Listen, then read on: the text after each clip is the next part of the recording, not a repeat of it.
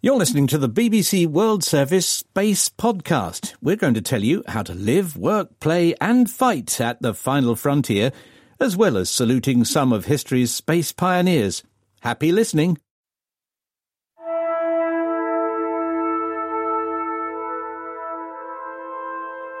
Stare into space and think about the places humans have ever visited in our universe, and you'll realise we haven't gone very far at all.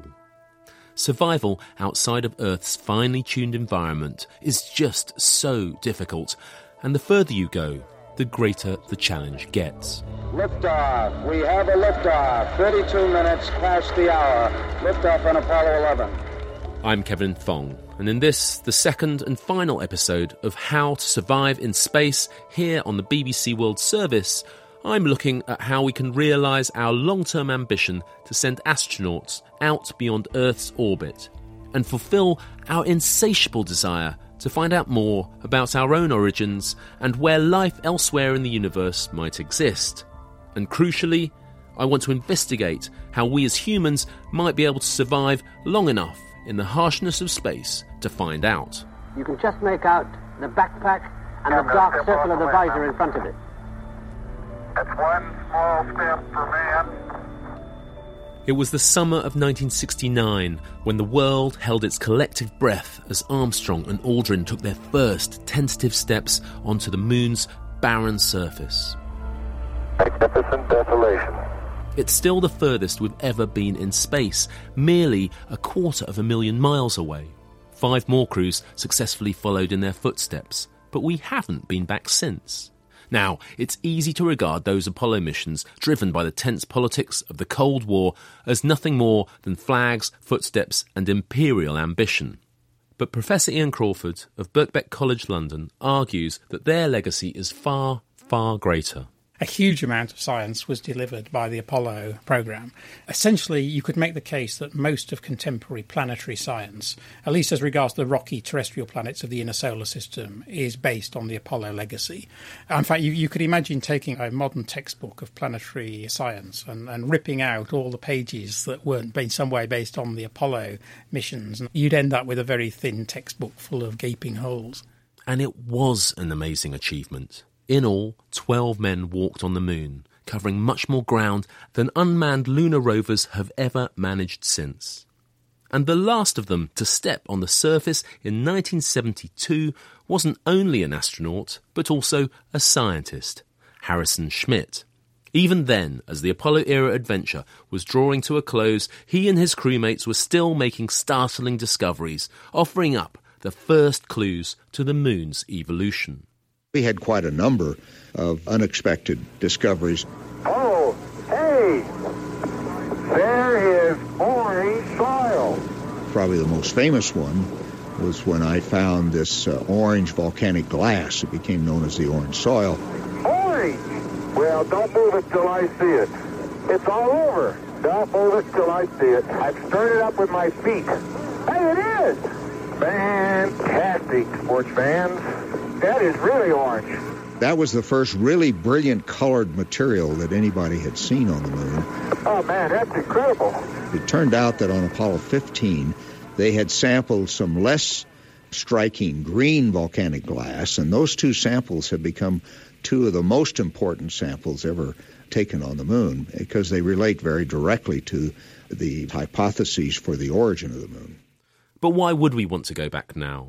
Ian Crawford, along with much of the space science community, argues that there's much unfinished business both on and below the lunar surface.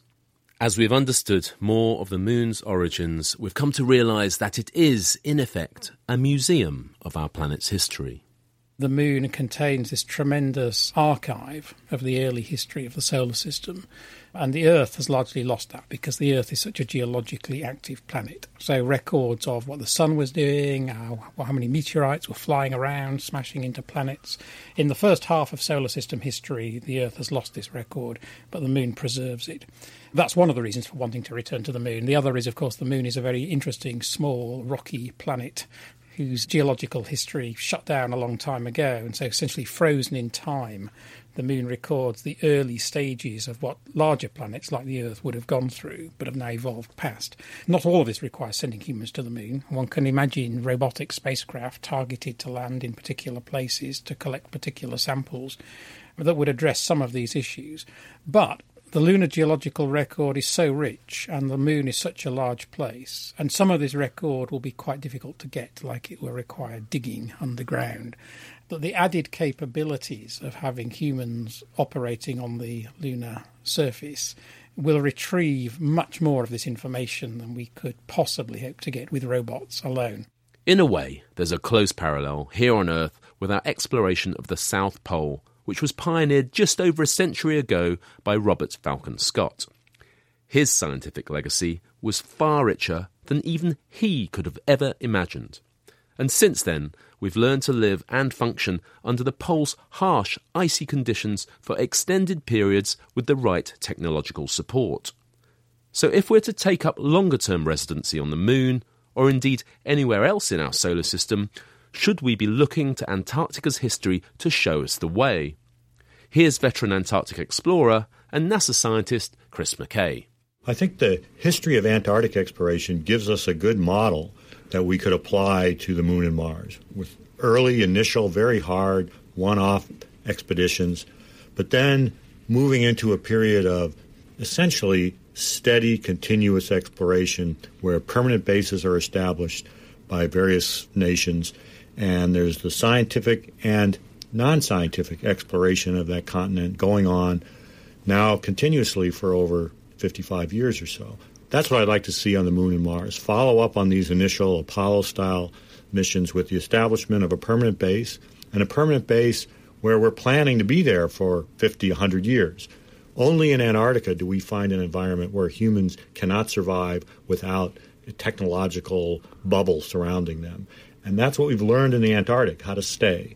And it's an interesting parallel you draw there that the scientific exploitation really proliferated in the middle of the last century. I mean, we didn't go back to the South Pole after Scott and Amundsen first went for nearly half a century. Exactly. And it's interesting that it's, you know, getting on for half a century after the moon now. Do you think this is the time when we might finally leave Earth orbit properly? Your point is a good one. Now, maybe it's not exactly 50, it's not a clock ticking down. Maybe it'll take 60 or 70, but it's clear that there's going to be a big interval of time between the initial exploration and the establishment of a real scientific research outpost. We have to follow that model and push toward that using the Antarctic as our paradigm. And Ian Crawford has great expectations of what a lunar base will tell us about space.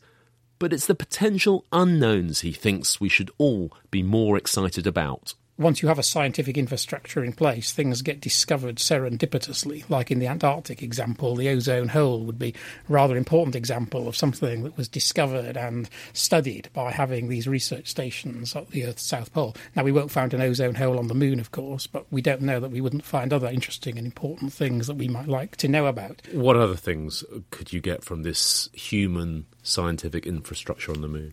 In the longer term, as you develop that, you've got a, a, spacefaring capability that you can use to do other things with. Like you can send people to Mars or to asteroids or maybe even further afield.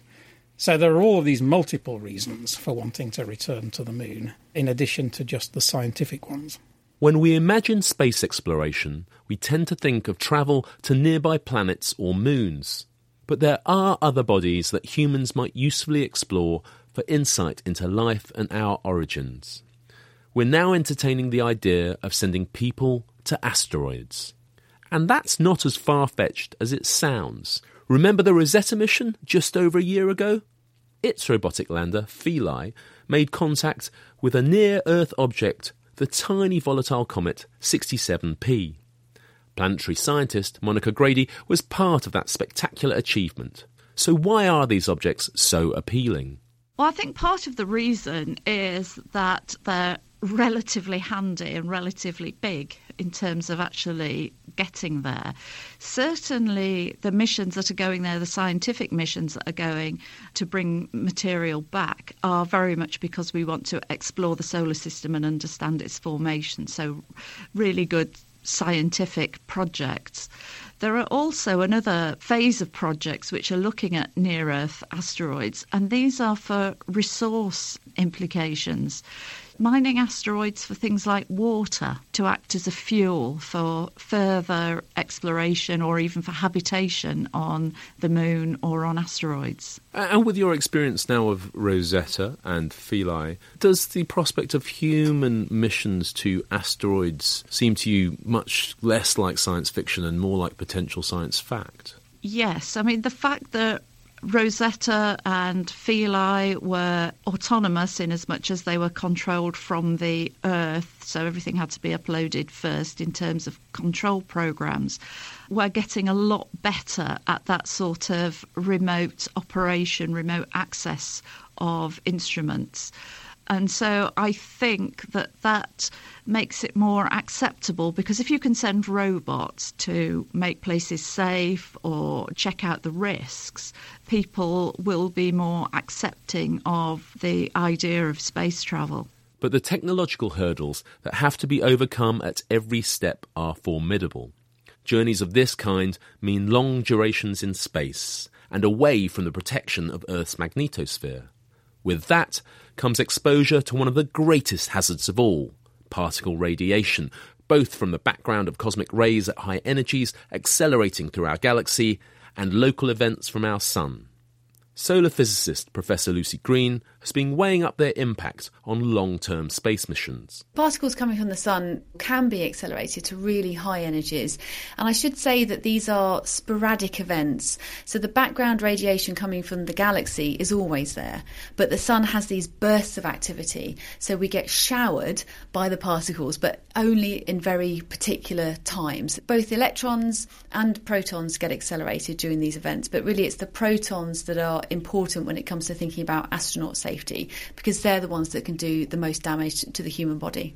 And we have some experience of, of the dose levels actually from the Apollo missions. So when NASA sent Apollo astronauts to the moon, they knew that this cosmic radiation was there. They knew that the sun produced sporadic bursts of intense radiation, but luckily there was no dose that was large enough to cause a significant event.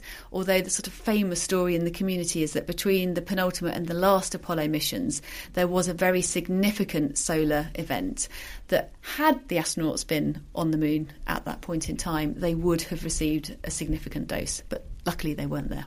So, how can we mitigate the impact on astronauts? And is it possible to predict these events well enough that we can schedule our journeys accordingly? We have been doing research to understand the physics behind these events for a long, long time now. And we know that they're associated to particular forms of solar activity.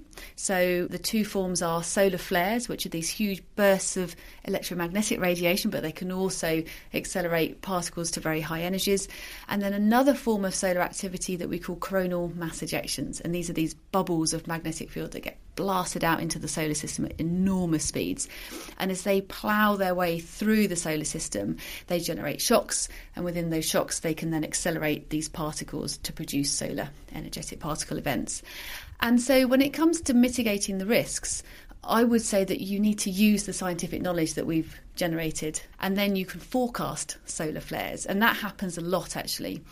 What happens is that you look at the sun and you look at the regions that we call sunspots, which are where very strong magnetic fields are located, and it's in these regions that you get solar flares happening.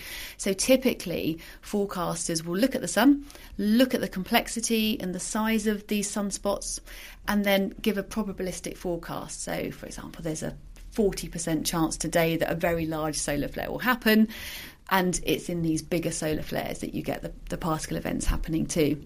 So the forecasting is a really important way to mitigate the risks. Shielding against this radiation is difficult. Short of generating your own protective magnetosphere, it's difficult to guarantee safety. But there is another option. We know that water is a great absorber of this type of radiation, and so perhaps that might offer a solution while you're en route, you might do something novel like have a layer of water. So you might have some sort of water recycling system within your spacecraft that involves drinking the water, you release the water, you urinate, the water gets cleaned, but you might have some sort of system where the water flows through the walls and gives you a layer of protection. So you might use some level of shielding on your spacecraft. But then what about when you get to the surface of the planet? Well, there you have materials readily at hand. For example, you could build your accommodation underneath the surface. You could use the lunar dust, the lunar surface, or you could use the Martian surface, the material of it, to provide that layer of protection. Mars seems to creep into conversations with everyone I talk to. All eyes are on a human mission to the Red Planet because it's where we think we're most likely to find life or evidence of past life. Mars was certainly warmer and wetter in the past, enough perhaps that life might once have had a chance to claw its way in. The prize on Mars is the search for life, and not just for life, but the search for a second genesis of life. The possibility that on Mars, the events that led to life on Earth happened there in a different way, that there's a different independent origin of life, so that we'll go there, we'll find life, we'll find its frozen, maybe dead remains, and by looking at them, we'll be able to deduce that that life had a different biochemistry than our life. And it's worth the effort, the risk, the huge expense to prosecute these human missions? I would say yes. I think the search for life on Mars is important for a fundamental philosophical reason. Is life on Earth a fluke, a unique cosmic accident, or is life common in the universe? If we go to Mars and we find evidence of an independent origin of life, that means it happened twice independently, right here in our little solar system. That is compelling evidence that the universe is full of life, that it's just popping up all over the place. We live in a biologically friendly universe. When we only have one example of life, such as we have on Earth, we can't make that conclusion. The difference between one example of life and two examples of life is profound. Any mission to Mars has to be more than just a rush to the surface marked with flags and footprints the amount of investment and effort means we're going to have to be there for the long term. And for that, we're going to have to overcome a number of other technical hurdles to allow us to survive and function. Take something as simple as the spacesuit. On Earth, the current off the shelf design weighs 300 pounds.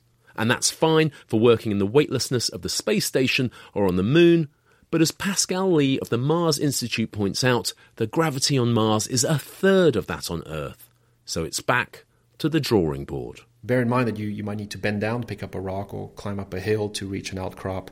Okay, well, right there, that's going to be a killer. The point here is that we need to develop for Mars a spacesuit that will have a felt weight on Mars of no more than 60 pounds. That means back on Earth, that spacesuit can weigh no more than about 150 pounds, essentially half of the mass or the weight of the current spacesuit. But the challenge is formidable. Where do you trim?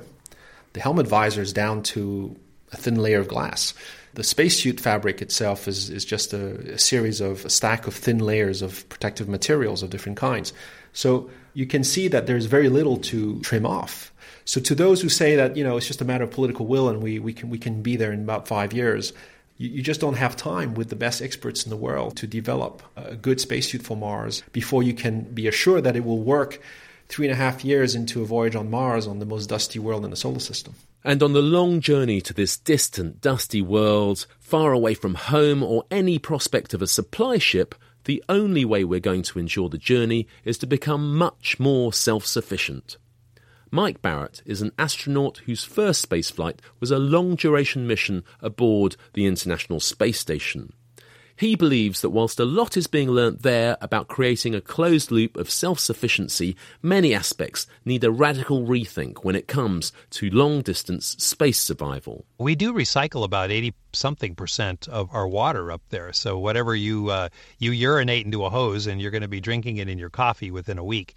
And same with sweat reclamation. If you sweat things off, you'll have uh, condensate from that, which will be purified, and you can drink that as well. And so we're pretty good at that. We definitely need to be more reliable with that hardware than we have been in the past. But some of our bigger issues are the oxygen generation and scrubbing carbon dioxide which we breathe out all the time, and in a closed environment can become very toxic to us. So, those systems that generate recycle water and generate oxygen, which we can actually easily generate by cracking the water electrically into oxygen and hydrogen, and getting more efficient at recycling the water and recycling even feces, those are systems that we still need to develop And most importantly, we need to develop a much higher level of reliability so that those systems won't break during a three year mission to Mars and back. And what about supplies of food and nutrition? Here, too, a far greater degree of self sufficiency is needed. After all, current supplies to the ISS are merely dehydrated packages. Shipping the bulk amount of food needed for a two to three year deep space mission is actually not as difficult as ensuring the nutritional value of that food for three to five years. And three to five years is, is what we look at because if we are going to Mars, for instance, we'd like to pre-position that food on the surface before the crews arrive. That way we're sure that when they land, they'll have enough to sustain them. But ensuring the nutritional value when you stick food on the shelf for five years, or even worse, when you subject it to spaceflight conditions of radiation and acceleration loads and temperature swings, can you ensure that it's still got its nutritive value? That actually becomes a little bit dicier. Some of the things that we've looked at are certainly uh, plant growth, and it, it actually takes a huge amount of energy to grow appreciable levels of plants that can be nutritionally useful to you, but obviously something that we're extremely interested in. And then flying more primitive food material that we could then generate or 3D print into edible foodstuffs with vitamin supplements that could be stored in a more hardened container. I can tell you that arriving at your destination in a healthy condition is probably in the bag now. But when we arrive, we'll be travelling at hypersonic speed, over 20 times the speed of sound. So, how is it possible to land on the red planet without crashing into it? Who better to answer this than aerospace engineer Anita Sengupta, her mission was to design and develop the supersonic parachute, which in 2012 helped put NASA's Curiosity rover onto the surface of Mars. It was the most sophisticated lander ever built, yet the plan to get it safely down onto the red planet's surface was little short of crazy, with the drag of the atmosphere clawing at the vehicle as it scorched across the Martian sky. This vehicle containing the rover is hurtling through the Martian atmosphere, experiencing this aerodynamic drag, and it's actually slowing down. But as it's being slowed down, it's experiencing friction with the atmosphere, which ends up making it very, very hot, a couple thousand degrees centigrade, which is basically the temperature of the sun. And so this thermal protection system material has to not only hold it all together, but it has to make sure that that energy is dissipated with that material and doesn't make its way into the interior cavity where the rover is. Vehicle's continuing to accelerate. We're down to about Mach 2. As a reminder, we should have parachute deploy around Mach 1.7. And so you stay on this heat shield, the rover inside of it, slowing down to basically supersonic speeds. And at supersonic speeds around Mach 2, you can't actually slow down any further. You've basically reached terminal velocity because your drag area is what it is. And so at that point, all you can do to slow yourself down further is to deploy a larger aerodynamic decelerator, which in this case is a parachute. Parachute deploy. Parachute.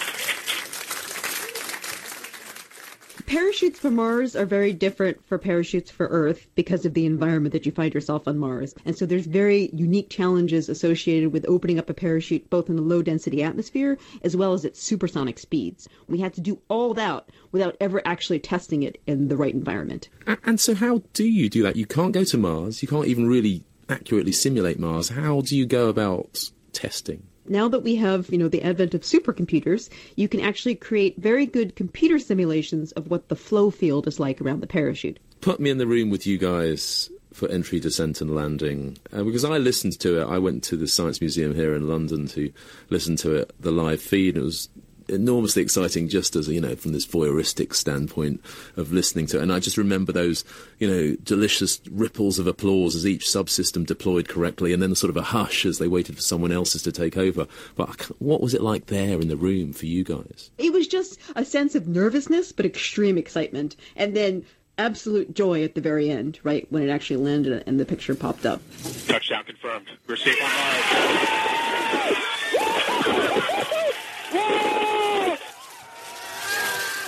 people sometimes say, oh, well, wouldn't you like to go to Mars? When you build something that does go to Mars, you kind of already there.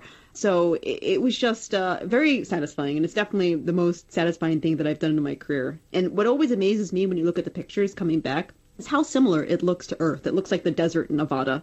And to me, that's so amazing that another world, even though, of course, it's different from Earth, is still like our world. It somehow connects us to the greater universe, I think. So that's what excites me so much is that we're able to do these things. We're able to put ourselves on these other worlds and kind of show everybody that we're all connected to something much bigger than ourselves.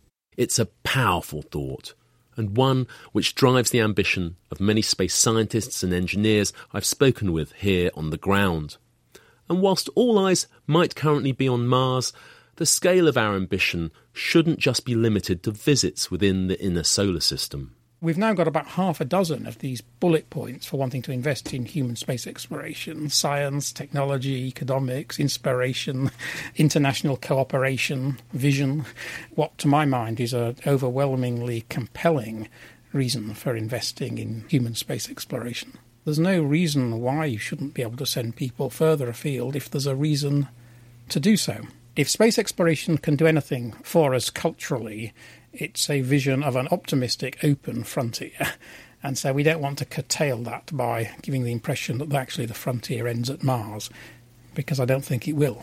I began this series with my recollection of 40 years ago when, at the height of the Cold War, Russian cosmonauts shook hands with American astronauts in orbit. I was four years old at the time, and my parents woke me to watch the drama of that mission play out on our fuzzy black and white television. Glad to see you. Back then, space exploration was little more than a surrogate battlefield for nuclear war. But through the efforts of scientists and governments, it's matured into a program of international collaboration and peaceful exploration.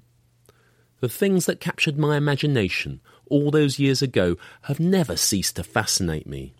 They drove me to the career in science and medicine I so much love today, and I hope that as the adventure of human spaceflight continues, it will do the same for the next generation of scientists and explorers. Thanks for listening. Find more interviews, features and documentaries at bbcworldservice.com slash space.